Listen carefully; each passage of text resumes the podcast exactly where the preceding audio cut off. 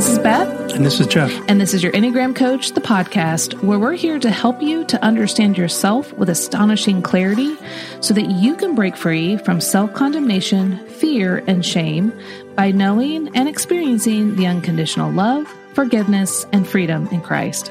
Hey, friends, welcome to episode 65. 65 is actually the second of a three part series. We're covering the question that we get often at a Christian Enneagram business of should Christians use the Enneagram? Great question. And we've wrestled with this for many years. We started using the Enneagram back in 2001 and Jeff being in seminary, we wanted to make sure that whatever we're using can align with the truth of the gospel. So we've wrestled with this and we're bringing to you from your Enneagram coach a gospel centered approach to, to the Enneagram. But this is a great question. So episode 64, the one right before this, if you didn't listen, please go listen to it. That discussion is thinking theologically about the Enneagram. In episode 65, which is this one, we're going to do a response to the history of the Enneagram. And in the next episode, we're going to tackle the Christian approach to using the Enneagram. We really believe that these three episodes are going to be very impactful and helpful to you and others that really want to understand the Enneagram and how to use it um, rightly before the Lord. So we're going to dive right in with my husband, Jeff McCord. We're going to talk with Adam Breckenridge and Tyler Zach, who are also both pastors, and unpack this for you. So here we go. And so, what we're going to do uh, in this next section is talk through and apply some of these concepts to the origin stories and testimonies that we have about the Enneagram. And we wanted to take some time to define them so that you understand what we're talking about and how, from this perspective, it we understand and interpret these testimonies and stories in a particular way. Um, and we apply this theological framework to how then we use the Enneagram. Because we're not just taking uh, everything that some of these initial thought leaders have shared, um, but we're we're actually um, bringing about very clear boundaries and taking it a whole nother direction. Tyler, you've done such an excellent job in uh, your article about should Christians use the Enneagram on the history of uh, the Enneagram and even some recent interviews that we shared with you. There's we're still learning more because we want to make um, it, it, it's just kind of fascinating. Uh, it, it this the Enneagram did not come out of a think tank uh, where there was research and a university involved. I mean, we're dealing with something that was radically different than that. It came more from a wisdom mystic tradition, Eastern mysticism tradition, uh, trained psychologist, and inspirational moments and retreats. I mean, this isn't. It, it's just different. So, Tyler, why don't you walk us through uh, some of the history of the Enneagram and why it brings up such concerns for Christians? Yeah, so some Enneagram authors have claimed that the, the roots of the Enneagram can be traced back to the Desert Fathers and Mothers, you know, the fourth century. Um, we it's just hard to know for sure because there's just not a lot of clear evidence. So I don't feel compelled to try to defend the Enneagram of trying to say it, it came from Christian sources way back when because we just we just don't know. Uh, the first mention of the Enneagram uh, was by a Russian philosopher who who attributed it to his teacher uh, who was a Greek American philosopher named Gurdjieff. Uh, and then later on, uh, there was a guy born in Bolivia named Oscar Ichazo who expanded on the Enneagram and taught what he knew to um, a Chilean born psychiatrist, uh, Claudio Naranjo. And then Naranjo taught the Enneagram to spiritual leaders uh, in the, U- the U.S. Uh, and so he he taught it to a guy named Father Robert Oakes, who then brought the Enneagram to the Jesuit School of Theology. Uh, and then it's been said that uh, Franciscan Richard Rohr, who you mentioned earlier, uh, was told by his spiritual director that lay people cannot handle the Enneagram with care and wisdom, and so he was told not to pass it on. Uh, but I listened to a, an interview with him and Ian Cron, and uh, he had said that Helen Palmer was the one that broke the ice and wrote about the Enneagram and so once Rohr saw that she had written a book, he said, okay, I got to break the silence too, because other people can benefit from this tool. So he started writing about it, teaching about it. Uh, and then there was Jesuit, uh, Don Riso, who also taught the Enneagram after it spread through Catholic communities. And so in 1997, he co-founded the widely known uh, Enneagram Institute, which some of the listeners may be familiar with. Uh, and then, you know, came along uh, Ian Cron and Suzanne Stabile, uh, have who have you know wrote a massively popular book, The Road Back to You, which sort of launched the Enneagram into Protestant and evangelical circles. And then, you know, the McCords have been teaching this and been been yeah just been in the studying the enneagram and teaching it for about 15 years now uh, and then there's been a number of other uh, teachers as well um, but the mccords you know hats off to you you guys have done a phenomenal job of, of really teaching it through a christ-centered uh, perspective and so uh, you guys have had massive influence and and uh, i just appreciate your work so much hmm. Okay, I, have got to be honest with you. It's it's very weird for our name to be associated with the uh, different veins of or schools of the Enneagram. and, and, it's States. true, there are different schools. I mean, all of these uh, are very different views and uses of the Enneagram. I think that's really important for people to realize. They're all coming from the same perspective. Um, and that that's an important understanding when it comes to the Enneagram. Because I know that, you know, when people do Myers Briggs or Strength Finders, there's one hub that you go and you get trained and you follow their training. That is not how the Enneagram is. Yeah, so it's, it's, it's important. communal. Yeah. Yeah, it's interesting. Uh, here, a, a, few things. We, we spent some time interviewing some of the people who actually sat under Naranjo. And um, matter of fact, I think uh, Ichazo is still alive. Uh, I think he lives in Hawaii. If I'm, uh, I mean, he's, he's quite older now, so he may have passed. Um, but it's interesting. Uh, a few of the things to highlight regarding the history of the Enneagram.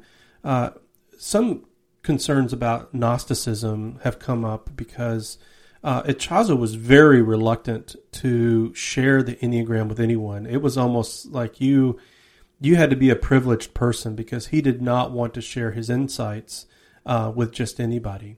Now, the interesting thing about it is that the way the Enneagram is taught today, Ichazo would not recognize it. He only dealt with the instincts. He did not deal with the numbers and personalities.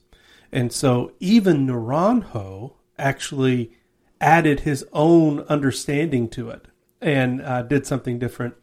We, we talked to a couple of people who sat under Naranjo, and um, people talk a lot about his experience uh, in private retreat. Well, Ichazo would hold these retreats down in South America, and Naranjo really, really wanted to be a part of it. And I think they lasted for several months, possibly. Well, Ichazo said, You're not ready for it. And I didn't trust him. So, I, if I understand it correctly, and that he said, You need to go be alone. And that's where Naranjo went off and started creating his own thoughts. Uh, what's interesting too is that, um, so if I understand it correctly, uh, and these are oral accounts of this, so I want to be sure that, you know, that I, I can't prove every little step here. But Naranjo was concerned that this content would get out, and so he had handouts. Well, Helen Palmer, I don't believe, sat under his teaching. She somehow got a um, uh, you know, uh, people have shared with us that she got a hold of his worksheets and his teaching, and then ended up writing a book, and there was a legal case that came out about that. But that all to say that the the Enneagram wasn't this codified book of knowledge of, with an authoritative text. It was like these out of the ordinary trained psychologist or uh, gurus that were putting some thoughts together, and their students were kind of morphing and changing it and reinterpreting, adding to it, taking away from it. Um, and so it never really was static. It, it, there was a there was an authority. I think some people might think of the Enneagram in terms of Joseph Smith and the Mormon Church, that Naranjo received insight from what he may call um, automatic writing or um, from uh, I think Ichazo may or somebody may have experienced some meeting with an archangel and and then like an authoritative text and then there are these followers that came and agreed to this authoritative text and there were spiritual practices like a religious practice that they needed to uh, replicate in their own practice of the enneagram. It's not that at all. Uh, matter of fact, I mean, it was interesting hearing from some uh, the first generation teachers in the states that uh, Naranjo would come back and he'd teach in these small groups in California, and they would correct him in the meetings themselves. Like, no, I, Claudio, I think it's actually this way and not that way. Like, even he was still working out his thoughts on the nine types and personality. And then all of a sudden, you had all these different teachers go out where Richard Rohr added a Catholic mystic perspective on the Enneagram that probably was not shared by Naranjo. And that was kind of fair game. That was the kind of community that the Enneagram was, is that you could bring who you were and your worldview and teach it from that perspective. What are some of the the highlights, uh, Tyler, when you think of the history of the Enneagram? What are the concerns that most people bring whenever they hear about the origins of this thought, this new paradigm of personality? We'll be back after a quick break. Moms, it's here. Registration is open for Enneagram for Moms cohort. Yes, from May 6th to May 13th, you can grab your spot to be in one of the cohorts with moms of the same Enneagram type, plus with a certified Enneagram coach leading the way. Wouldn't that be the most amazing thing to be with like minded moms who really understand what it's like to be on your journey as a mom? from your type? Yes, it will feel so validating, reassuring, affirming, encouraging. You don't have to mom alone anymore. Go to yourenneagramcoach.com forward slash cohorts to grab your spot today because there's only 25 spots available for each cohort. Now, we have a cohort for all nine types in the daytime and one in the evening. But when the spots are filled up, they're gone. So grab your spot today at yourenneagramcoach.com forward slash cohorts. The groups start the week of June 10th and go until the week of July 29th. There are 90 minute sessions and there's eight of them. Plus, you'll get a free Facebook group community where you can continue the conversation with one another. Join today. Well, one of the things I've heard recently, there was a couple, even in my own city, that, that did a video on the Enneagram, and they, they pointed out that uh, Claudio Naranjo had um, I practiced this thing called automatic writing, uh, and sort of got this enneagram knowledge from from a supernatural source, and and so that got me thinking about that and researching more about that, and um, and so just just upon hearing that, that he's been labeled sort of this this crazy occultist. And uh, be, before even mentioning the, the automatic writing, and maybe I can let um, Adam talk a little bit more about that. But the one thing I do want to point out uh, is that Claudio Naranjo, you know, really, you know, brought the, the Enneagram to the U.S. and he was an intelligent, well-trained, well-studied psychologist who started out as a medical doctor uh, and then later moved into psychiatry. Uh, and then after leaving Chile, he came to America and really went to some Ivy League schools. He studied at Harvard as a visiting scholar, and then he later went to Berkeley. Uh, he even learned under many well-known philosophers such as Paul Tillich and Karen Horney. And so people like to write him off as a, as a crazy occultist. But if you uh, really get into his teachings, if you read his books, and I've read a couple of his books now, uh, they read more like a psychology manual than anything. Like he was taking what he had learned, uh, some, the psychological insights that he had learned um, from Gurdjieff um, and Ichazo, and he was using what he learned in the U.S. in in in the school of psychology and he was like overlapping these these insights to try to perfect them and, and self and verify them. Uh, and so so when he when, when we hear that it's when we hear that Naranjo said that he uh, got this got the enneagram through this practice called automatic writing, um, I, kind of get skeptical of that, you know, because much of what he brought out of uh, brought into the world and started teaching uh, was just his uh, psychology insights. Well, and actually, we talked to two of his students um, that are Enneagram experts on that.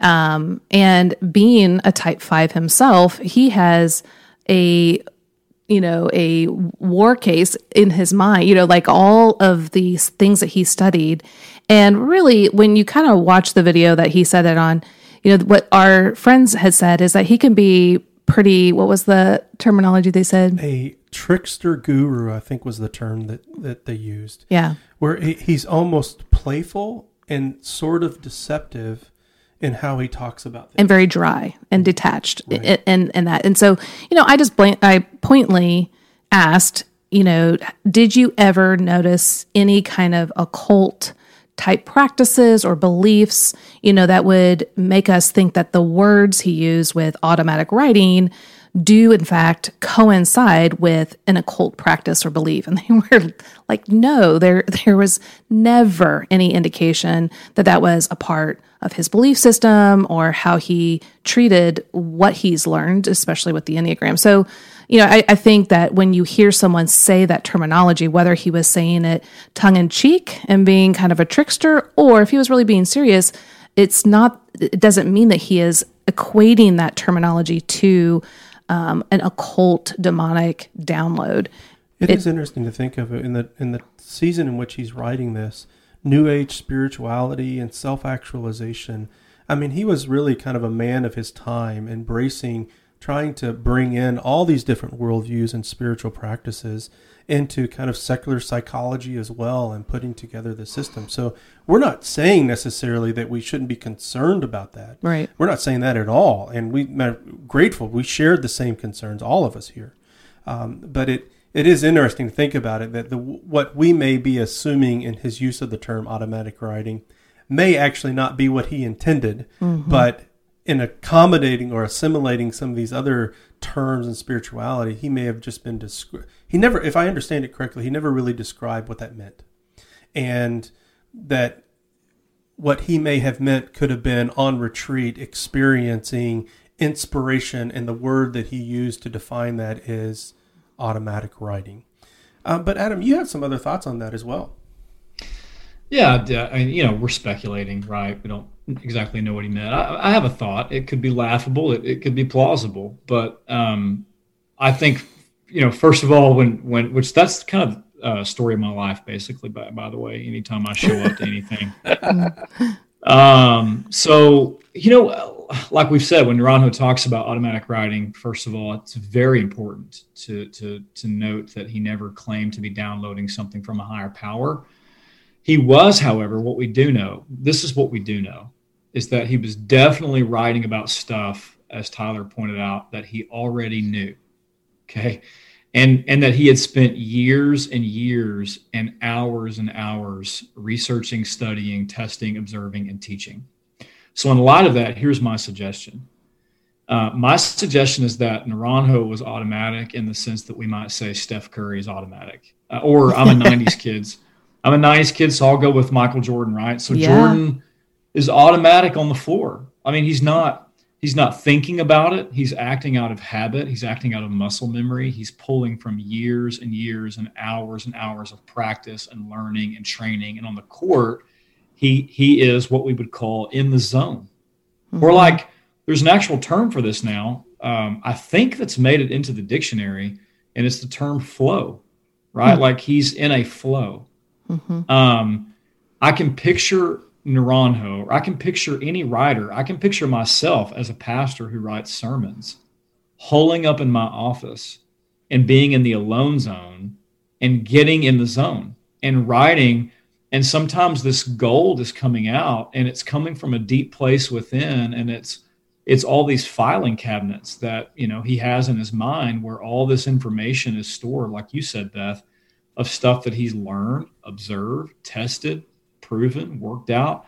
So um, that's that's my that's kind of my working theory on this. Like it's almost it's almost like you see him in his office, hold up. He's a five, right? So he's he's behind closed doors, and he's he's getting in the zone. And and the stuff he's writing is stuff that he's he's learned. I mean, Tyler did a great job of summarizing all these institutions and all these amazing people that he studied with and studied under. Clearly, he was a very learned guy.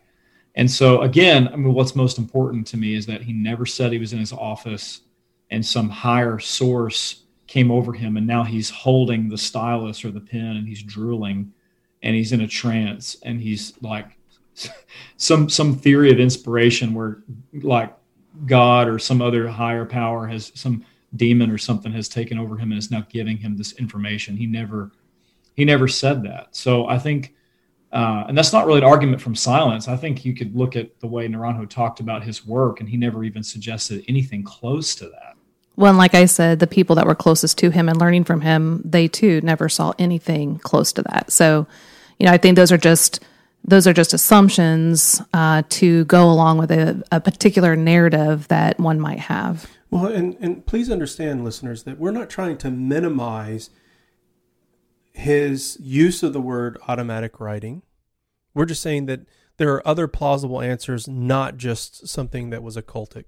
Uh, number two, we're not trying to minimize that he did not hold a Christian worldview. Uh, he was not a follower of Jesus, and that was represented in his uh, initial thoughts regarding uh, each of the nine types and the instincts, the subtypes, uh, all of those different things. So we, we don't want to minimize that, but we're just calling to question that based upon the testimonies of his students and the way that he uses these terms, that there were plausible realities that it may not mean what we think it means from the Christian perspective, where we are uh, we are commanded in Scripture to test the spirits, and you know anytime um, a spirit comes to someone or an angel comes to one and um, gives some kind of revelation, like that's very concerning for the Christians, and rightfully so, rightfully so. Um, but in this, it didn't seem to happen in the way that we often assume. Uh, and then, uh, secondly, it wasn't embraced as authoritative the way that uh, other world religions may have come about. Uh, this isn't like Joseph Smith and Mormonism. Um, and so, well, why don't we move a little bit further and start to apply some of these theological categories to it? Um, so, one of the concerns uh, that comes up is astrology. And sometimes I think it comes up in, as it relates to the diagram itself uh, being a geometric figure uh, in constellations. Uh, sometimes it's because of the numbers and numerology. Like there really were some. Um, I remember reading in Riso and Hudson about some of the numbers and why that certain personalities go in certain directions. Uh, what they used to call integration and disintegration, or stress and growth. But what are your thoughts? I mean, you guys have been are well read about the Enneagram. I mean, what are your thoughts? Does the Enneagram speak to astrology at all? Tyler, I'd love to know uh, if you've come across this, but I've I have not come across anything uh, connected to astrology or the or integrating astrology with with the Enneagram. I had a professor in uh, college that whenever we would ask questions like this, he would use the phrase uh, those two things are non-comparable particulars. you you can't even you can't compare them. They're they're on two different planets. They're two different things completely. And so, I mean, I suppose the way the enneagram works, that someone could integrate it with whatever way of thinking they want. But I've ne- I personally have never encountered that. And what about you, Tyler? Yeah, same here. You know, I have about twenty different books or so that I pull from Christians and non Christians writing about the enneagram and I just have not read any sort of unpacking of astrology. I can see how people might see that uh, with, the, with the way the symbol is. Um, and some authors uh, allude, they start talking about numbers a little bit, but I've just never seen any sort of teaching on it. And uh, I just, you know, even if there was, even if I found a book on it, I wouldn't find much use for it. Uh, you know, we're talking about what, what we can redeem, uh, you know, from the Enneagram. And Bethy, what about you? No, I have never in 20 years ever. Ever. I don't even honestly, yeah. No. And, you know what's really interesting is that uh, the Enneagram is being applied to everything right now, uh, to essential oils, to gift giving at Target.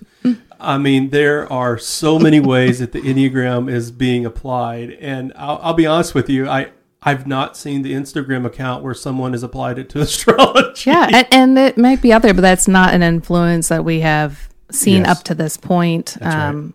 Yeah. So. Well, uh, part of uh, one of the big questions too comes uh, uh related to Gnosticism. Um, now, Gnosticism was a, a, heresy of the early church that was dealt with. Um, Gnosticism is the idea that we are primarily just souls entrapped in these bodies. Um, and the way that you get out is through this idea of secret knowledge. And it it has impacted Christianity on a variety of different levels. I mean, the incarnation is it, it's the biggest apologetic against Gnosticism. One, God wanted to be known and entered into creation, and he did so in a physical body in which Jesus now will perpetually and eternally exist in a physical body. Like it, um, Gnosticism doesn't have anything to do with um, Christianity. Mm-hmm. But there are some some of the teachers have kind of introduced some of these ideas of Gnosticism. Even the very concept of personality has some basis in Gnostic teaching about this kind of true self, false self. That there's there's this true self trying to get out. Um, that is kind of this divine spark, this spirit part of you. That all these other things are getting in the way. But Tyler, you had some thoughts on this. Yeah, you know, I've I've run across this a lot in ministry um, in terms of the dualism, the you know, the body being bad, the soul being good, that sort of thing. Uh, but I think just in this context, I think you know, I've I've heard some um, opponents of the Enneagram just say, "Hey, it's Gnostic, so watch out," you know. Um, but I think I think where we need to be just cautious is that you know Gnosticism is really uh, it's it's people claiming to have like this special, somewhat complicated knowledge.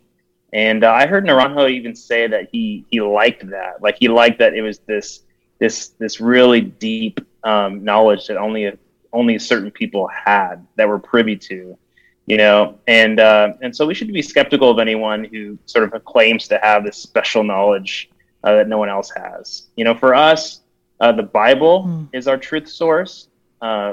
You know, if I say anything that's from my own self, uh, inner self, or claim to, to, to know something from a divine or supernatural source, you know, we should be skeptical because uh, the Bible for us is our truth source. It's our only, it's our standard, it's our plumb line. So any knowledge we come across, even in our Enneagram books, uh, even in our Christian bookstore, you know, one of uh, uh, Tim mm-hmm. Keller's associates uh, had had told me, and this is just a big issue in our Christian bookstore. You know, like mm-hmm. we, we need to not just um, analyze uh, non-Christian authors and sources, but even even books that would claim to be Christian. We need to, to put all of it under the authority of of the scriptures. You know, it's it's interesting in Hebrews chapter one. You know, in the past, God spoke through prophets and our forefathers, but in these days, He has spoken to us through the person of Jesus Christ. Um, there, what God intends to be known, He has made it known through general and special revelation, and we can take great assurance in that. Well, for this last little bit, I'd like to land the plane a bit and begin to apply what we talked about earlier in the podcast, and now with uh, combined with the origins of general special revelation, Christians' relationship to being in the world but not of it. Um, and so when you think about hearing the story, the origin stories of uh, and testimonies of the Enneagram, I don't want to say origin stories as if they're not true. Um, they they really are testimonies. These events did happen. These people existed. They're not just fables. Um, but how then do we answer? How do you land to say, well, I believe it's okay for Christians to use this tool that was developed by those who were not Christians and had other spiritual beliefs? Yeah, I'll, I'll jump in. I mean, I just want to say, first of all, I, I think it's perfectly right. We are perfectly right, uh, as we've all said already many times, uh, to discuss the origins, uh, to always consider the source. And I think at the end of the day, uh, no Christian should be an apologist for the Enneagram. I mean, the, the, make the flag you fly like Jesus and um, loving uh, God and one another and your enemies, and you're going to win. So, if that's your flag that you're flying, that's mm-hmm. great. So, I don't. On the one hand, I don't think we need Christians who are Enneagram extremists or apologists in that sense, but also um, feel the freedom to, you know, if your conscience doesn't allow or troubles you, uh, you know, Paul has some words about that in Romans. So, I, I you know. Um, I think it comes down to to the individual and their conscience. And I think for me, where I've landed is I'm not. I think about this like a pastor, and so I'm I'm I'm I'm very thankful, first of all, that people are concerned about wanting to remain in the truth, and they're concerned about doctrine. And I think it's my job as a pastor to help guard the doctrine uh, and lead people into truth. And so, um, but I'm not personally as concerned about the source as much as I am about the usefulness of the theory and the tool. And and um, you know, I think this somewhat argument can come down to a little bit of a genet- genetic fallacy of uh, just because we don't understand the origins of something or don't like the origins of something, uh, it can't be relevant or useful. It's kind of like what what good can come out of Nazareth, right? Well, apparently a lot a lot of good can can come out of Nazareth. Um, God has always been in the business of pulling uh, good things out of bad places. I mean, it's kind of what he does. He pulls life out of death. He pulls something out of nothing. It's just kind of who he is. And so, um, I think for me, it comes down to that, and it comes down to to the truth that all truth really is God's truth, and that is a confession that you know we stand on the shoulders of a lot of brothers and sisters in the faith who have held to that and believe that. I mean that we've quoted Augustine a lot here in this podcast. He clearly taught that. Um, I'm staring at a lot of quotes in front of me, and at the at the thought that we're going long, uh, I won't read them. but I mean, there's there's just there's so many quotes. Uh, uh, the you know Thomas Aquinas, who we've quoted as well, develops the idea again in all of his theological and philosophical works. This this idea continues to show up. John Calvin picks up the idea. He picks up right where Augustine and Aquinas left off. I will read this actually because this is Calvin and his commentary on Titus.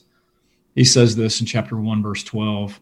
He says, quote, "All truth is from God, and consequently if wicked men have said anything that is true and just, we ought not to reject it, for it has come from God." mm-hmm. uh, it's pretty pretty clear. And then he he develops that has a lengthy quote in his institutes as well. So I think there's truth um, there's truth there's some self-verifying truth in, in, that's revealed through the enneagram that when you read about your type it's it's um, i've never ever had anyone beth i'd be curious you've been working with this tool a lot longer than me i've never had anyone that has hasn't discovered their type and read about it and has said this is this is totally untrue there's there's mm-hmm. no truth in this or the people that know them and are in close relationship with them that read about their type that say this is totally untrue I think it's, it's some self-verifying just truth that's revealed, um, right? In terms of emotional struggles and core longings and defensive patterns and gifts mm-hmm. um, of each type. And so, where there is truth, anywhere we find it, um, I'm I'm of the persuasion that God is the source, and right. that we're okay to embrace that truth. I mean, look, man, demons in the New Testament say true things. So when a demon looks at Jesus and says, I know who you are, you're the Holy One of Israel, I'm going to agree with the demon. Um, I'm, I'm going to actually, so I'm actually going to say, you know what? That demon's telling the truth. So, like, uh, you know, demons know who God is and they show. Well, I think, you know, I think this all comes back to really seeing that there are going to be things in this world that are not focusing solely on God and believing his ultimate truth of Jesus Christ, but they do have truth in them that we can glean from. And then how do we glean from it and restore it and bring about what is actually true from it, from scripture? And if we can't do that, then yeah, let's throw it out. If, if we cannot align things with what we're learning with God's truth, then we shouldn't be using it. And so that has been the goal for you, Jeff and I, for us to make sure that whatever we're teaching and whatever we're doing, we are making sure it's aligned with the truth of the gospel. Now, we're not perfect. We every day uh, we're trying our best to know our heart. That's the whole point of why we use the Enneagram is to know our heart, to see when we are misaligned with the truth of the gospel, come under the submission of the Holy Spirit, ask for forgiveness, and surrender and depend on Him to work in and through us anew so that we can become more like Christ in the way He has designed us to be. That is the whole point of how we use the Enneagram. Now, other people, like we said, a lot of other people use it differently. And so we can't speak for them and how they use the Enneagram, but for us, if it doesn't point us back to Jesus Christ and what he has done in and through us through his finished or his perfect life, death, resurrection, ascension, then it is of no use for us. But we do see that ha- it has good use. Like you were saying, the the gospel is the flashlight, but this also helps to give us a little bit more clarity in the fog of our inner world so that we can come to Him with that clarity, so that we can understand uh, the gospel applied to our life on a daily basis, personally and in all of our relationships. Tyler, is there any last words that you'd like to share about kind of bringing these big theological, historical debates and then applied to how Christians' use of the Enneagram? Yeah, I'll just say one last thing. And uh, I just appreciate the, the many ways that God speaks to us and that we can learn, you know, common grace from the culture. And, uh, you know, my son, uh, Zeke, my youngest, is on the autism spectrum. And so we've gleaned a lot of great information uh, from, from science, you know, from his meds uh, to his um, psychiatrist to, to all these people. And so I, I, we've benefited so much from this, this wisdom that's outside the scriptures. And I feel like the same is true for the Enneagram. It's when I came across it, it was much more profound and moving and helpful than even the Strengths Finder or Myers Briggs. Much more dynamic. Uh, much you know, it really paints a, a picture of growth uh, and where you can go. And so it's profoundly impacted me. And it's so unfortunate that the the symbol looks you know like a pentagram. that Ichazo and Naranjo said some things off the cuff that were strange and weird and that people are taking some of these things and running with them. It's so unfortunate because it's so it's been so helpful these these psychology insights um, uh, that are now gaining traction in the business world and all over the place. Uh, but but I I just really really love that God has has spoken in in um, in all kinds of ways and we can learn from that and use that to to love Him, to know Him more, and to to serve others. Well, we we've definitely not covered all the different questions uh, as it relates to the origins or uh, all the different scriptures that may apply to this and the biblical warnings um, regarding how Christians are related. So we didn't answer everything, but we hope we've answered enough to give you at least some new curiosities to think through that um, a Christian approach to the Enneagram. Uh, in this next episode, we're going to be talking about the pastoral use of the Enneagram. Um, what does it look like in our ordinary experience of understanding who God is and who we are in relationship to Him? And what does that look like in relationship to others and uh, even living out our sense of calling, our, our relationship to creation, which is what was intended in the garden this fourfold relationship God, others, creation, and ourselves. Uh, and what does it look like to wisely use the Enneagram um, and where there may be errors. Um, and so we're going to talk through a little bit of Christian worldview versus the worldview of its founders, um, and then what it looks like for Christians to use it uh, in a way that brings honor to love God and to love our neighbor.